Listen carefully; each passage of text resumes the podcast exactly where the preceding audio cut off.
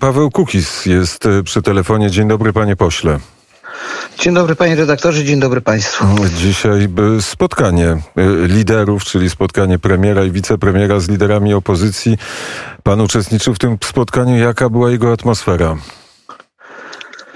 No, atmosfera stosownie do sytuacji poważna. E, rząd przedstawił propozycje zmian w legislacji, które są no, adekwatne do, do, do obecnej sytuacji.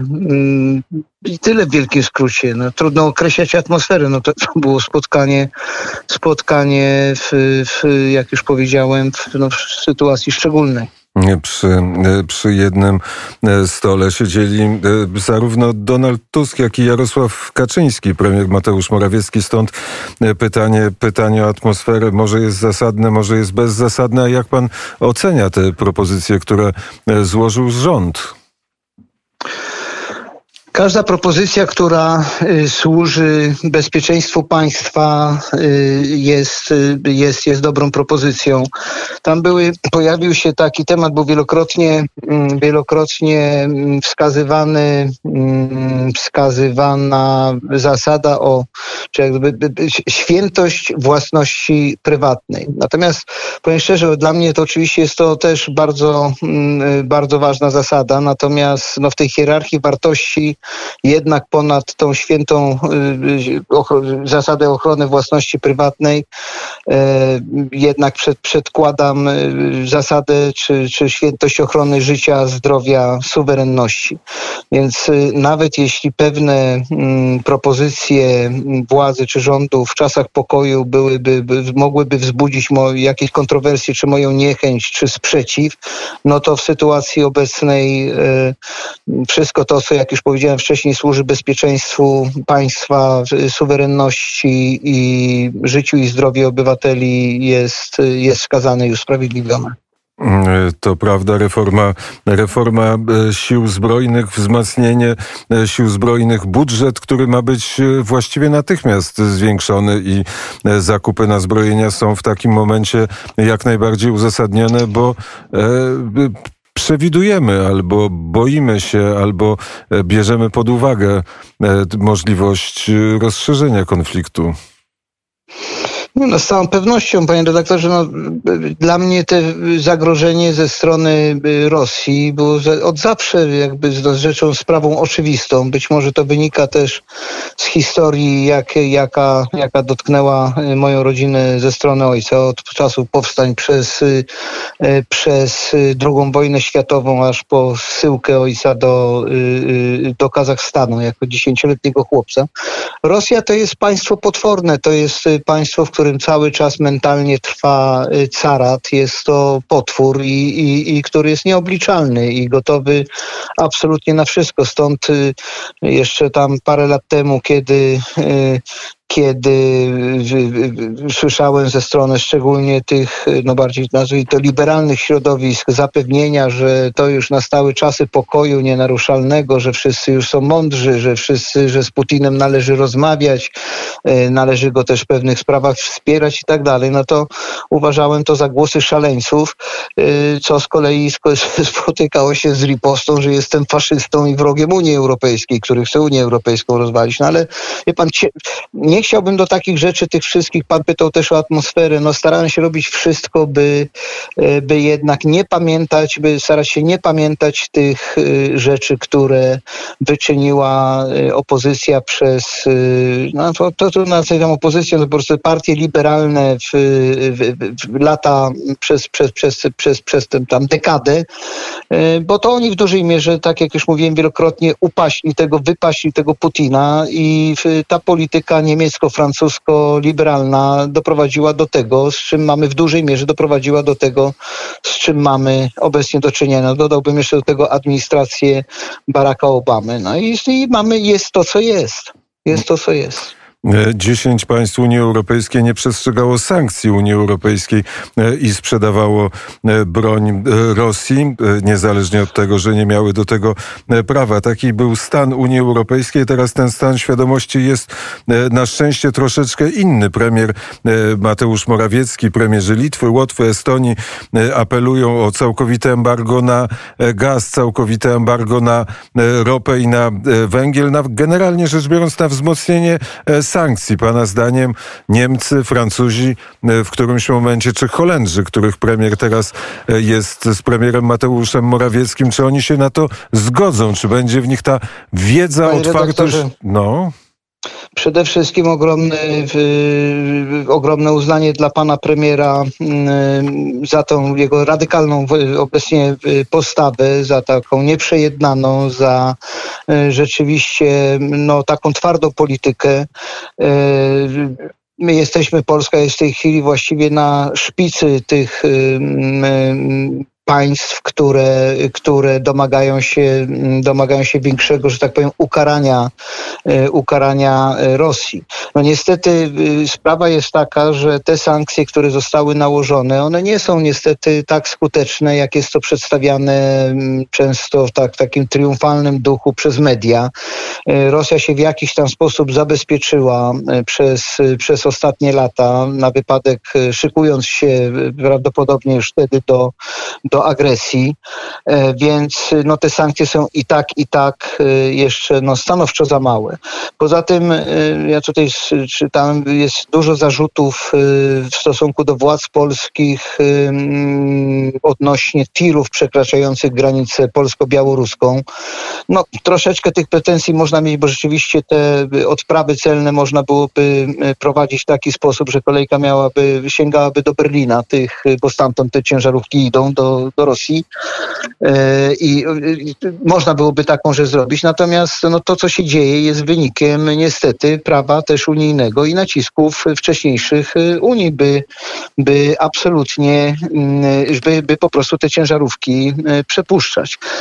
No ale ja mam cały czas nadzieję, że, że się ta Unia zreflektuje, że weźmie też lekcje z historii. Myśmy w 1920 roku ocalili Europę przed zalewem bolszewizmu, który się z Rosji wywodził, czy tak de facto Rosji po prostu, pod jakąś tam ideologią inną niż carat. Y, a w tej chwili Ukraina pełni y, rolę podobną, jaką pełniła Polska 100 y, lat temu. I mam nadzieję, że to do nich prędzej czy później, mam nadzieję, że nie za późno, do państw unijnych dotrze. Do Macrona, do, do Scholza, przyjaciela Schrödera i tak dalej, i tak dalej.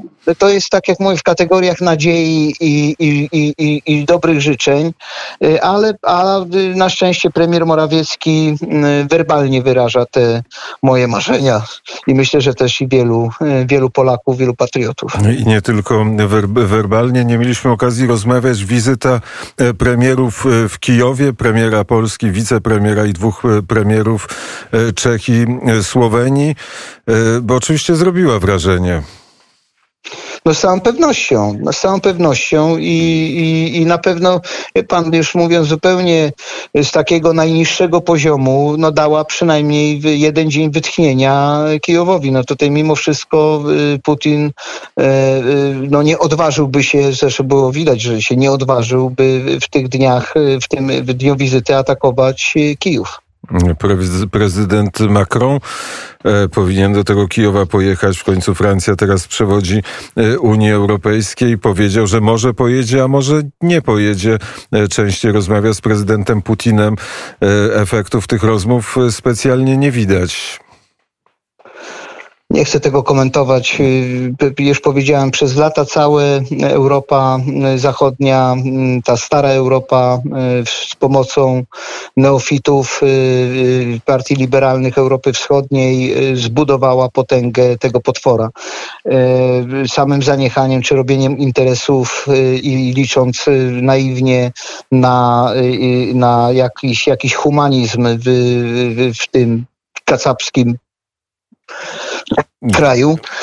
Y, w każdym razie y, y, panie redaktorze, mnie szczególnie, nie chciał się nad panem Macronem szczególnie rozwodzić, ani nad panią Merkel. Ja wiem je tylko jedno, ma być jakiś projekt uchwały e, uznający, przez chyba opozycja chce wyjść z takim projektem uznający Putina za e, zbrodniarza, za ludobójcę, czy zbrodniarza i tak dalej, i tak dalej. No ja bym jeszcze do tej uchwały dodał panią Merkel i pana, i, i pana Schrödera. Wtedy byłaby to uchwała pełna.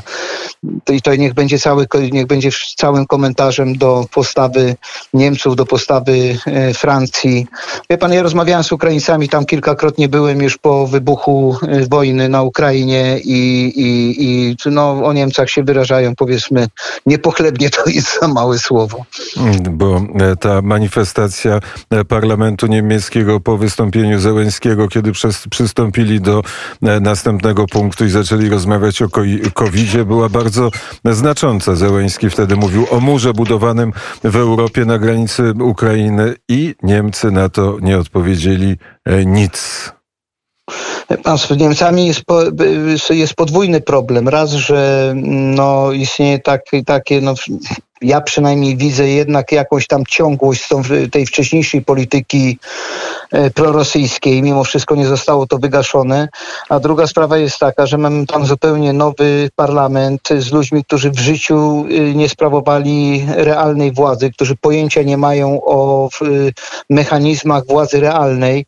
E, I wiem, że to jest, że no to jest potężna wada. Wiem sam po sobie, kiedy w 2015 roku doszedłem, wszedłem do parlamentu, wydawało mi się, że jestem w stanie zmienić cały świat. Niestety najpierw trzeba po, po, po, poznać zasady tej, no brudnej niestety, taka jest polityka sama w sobie, polityki i żeby cokolwiek móc próbować, yy, próbować zmienić. Tam są ludzie, którzy po raz pierwszy zobaczyli Sejm, przecież zieloni w ogóle wchodzą y, w tak, w tak wielkiej masie, yy, no po raz pierwszy. Y, całe te mocno lewicowe środowiska y, też po raz pierwszy dotknęły władzy realnej. No i to po obecnej sytuacji e, jest, e, no może się dramatycznie po prostu e, dramatycznie skończyć. Jeżeli dodamy do tego jeszcze lasowanie mózgów przez całą dekadę, a nawet i dłużej, tą taką lewacką ideologią, 50 płci, jakichś tam przeróżnych cudów, niewidów i tak dalej, i porówna się to z prostu zero-jedynkowością kacapów, no to, to, akurat przewagę w kwestii, w kwestiach, przewagę mają w tym, zyskują generalnie Rosjanie, czyli y, łatwiej jest takim prymitywnemu ludowi pokonać rozpieszczoną mentalnie Europę. Nie chcę za mocnych słów używać, ale zniewieściałą Europę. Obudzi się ta Europa, przypomni sobie o swojej tradycji, czy to już, już za późno?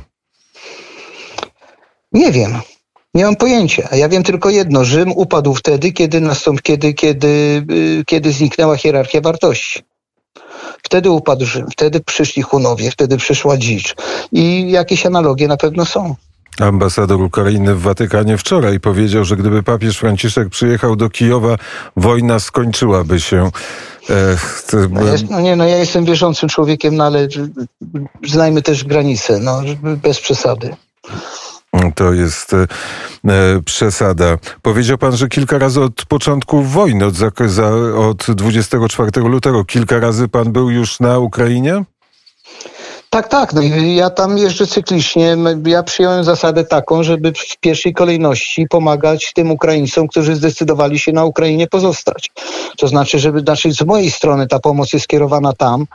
E, proszę mi wierzyć, że ja dzisiaj taką propozycję zresztą y, przedstawiłem na spotkaniu, o którym rozmawiamy z rządem, y, żeby wspomóc Ukraińców przy utrzymywaniu ośrodków dla uchodźców z objętej działaniami wojennymi Ukrainy, e, pomoc przy utrzymywaniu ośrodków przy granicy z Polską, gdzieś w pobliżu tymczasowych przejść granicznych w odległości od Polski, takie miejscowości jak Uchnów, Bełs, jak e, Rawa Ruska, e, a nawet i Krystynopol, znaczy te, w tej chwili Czerwonochrad, by tam wspierać te ośrodki uchodźcze, ponieważ Ukraińcy, proszę mi wierzyć, ja rozmawiałem z, z wieloma uchodźcami, przede wszystkim kobiety z z dziećmi, nie chcą wyjeżdżać na siłę z Ukrainy. Jeśli wyjeżdżają, no chcą być oczywiście jak najbliżej granicy między wojną a pokojem, tak to nazwijmy, i w każdej chwili móc te granice przekroczyć i, i, i uniknąć niebezpieczeństwa,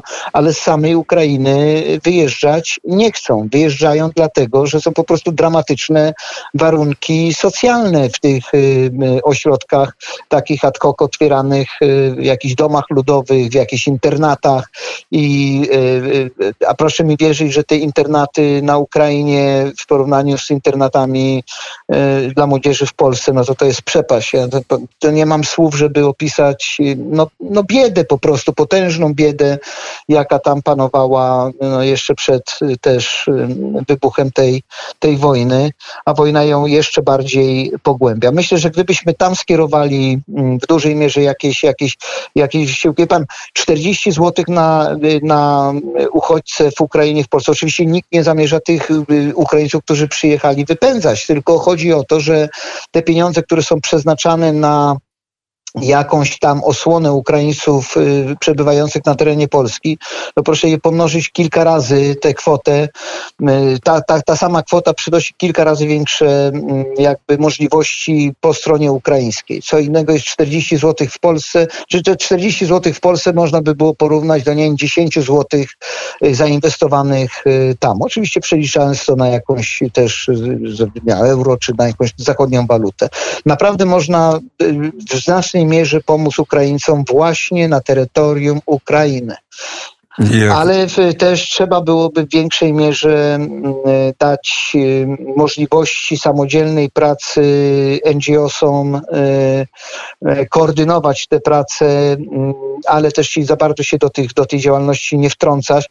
Proszę mi wierzyć, ja współpracuję z kilkoma fundacjami, z kilkoma stowarzyszeniami i myśmy się już podzielili rolami. No oczywiście to upraszczam w tej chwili. Na przykład jedni kupują buty, drudzy kupują jedzenie, trzeci kupują kamizelki, kamizelki kuloodporne, a czwarci jeszcze coś innego. I wszystko wiemy. Rozmawiamy z merami, rozmawiamy z żołnierzami, wiemy dokładnie ile sztuk, czego jest potrzebne, w jakim miejscu mają się znaleźć i komu należy te rzeczy oddać. I w ten sposób te pieniądze nie są, nie zostają sprzeniewierzone, bo zawsze w sytuacji zawieruchy wojennej, proszę mi wierzyć, to bez względu na to, czy Polak, czy Ukrainiec, czy Niemiec, czy Amerykanin, ale zawsze znajdą się hieny, znajdą się ludzie, którzy chcą się na tym w jakiś sposób dorobić, po prostu kradnąc, czy w jakiś sposób sprzeniewierzając, y, sprzeniewierzając dary, które czasami również są mm, asor, asortymentowo nie do końca dobrze dobrane. Tam oczywiście brakuje wszystkiego, ale zdarzają się sytuacje, że na przykład proszki idą tam, gdzie już jest, jest bardzo dużo, a, y, a nie ma jedzenia, natomiast tam, gdzie jest dużo jedzenia, nie, nie ma proszków. No i, i, i niech mi pan wie, że znasz się lepiej y, o tym, y, znacznie większą wiedzę, czego, komu, gdzie brakuje, posiadają organizacje pozarządowe, a nie, a nie rząd. No właśnie, więc jaka była reakcja premiera na pana propozycję? Reakcja premiera jest taka, że umówiliśmy się na spotkanie dziś lub jutro. Z tego co wiem, to premier y, dzisiaj jest za granicą, natomiast może jeszcze po powrocie dzisiaj uda się z panem premierem spotkać, a jeśli nie, to, to mam nadzieję, że jeszcze przed posiedzeniem Sejmu. E, dzisiaj, żeby to wszystko doprecyzować. E, dzisiaj jest w Warszawie, teraz nawet trwa konferencja prasowa premiera, e, premiera no tak, Polski. Warszawie... za, ale za chwilę to, to może się zmienić. Tak jak pochwalił pan premiera, to prezydent dzisiaj jest w Mołdawii też bardzo ważny i zagrożony kraj na mapie politycznej Europy. Widzi pan, ja już jestem też tak zakręcony, że byłem przekonany, że premier jest w Mołdawii, ale to przepraszam, to ze względu na, na to, że, że tak między y, Sejmem, a jestem między Sejmem, zaczynają się w, w środę obrady, a i tymi zajęciami, a linkami z, z cenami różnych tam, że tak powiem, asortymentów, telefonami, od pana, od chłopaków z, z wojska, którzy się znają na pewnych rzeczach i tak dalej, i tak dalej. I yy, no i tyle. I dlatego są taki kocioknik. No jeżeli, jeżeli premier jest w Polsce, to super, bo to dobra jaskółka. Może dzisiaj już się uda w takim razie spotkać. I tego, i tego panu e, życzę. Bardzo serdecznie dziękuję, że znalazł pan chwilę czasu dla Radia Wnet. Dla Radia Wnet zawsze, panie prezesie, pan doskonale o tym wie. Bardzo dziękuję. Wszystkiego Panie, dobrego. panie pośle, Zdrowia i pokoju. Do zobaczenia. do zobaczenia i do usłyszenia.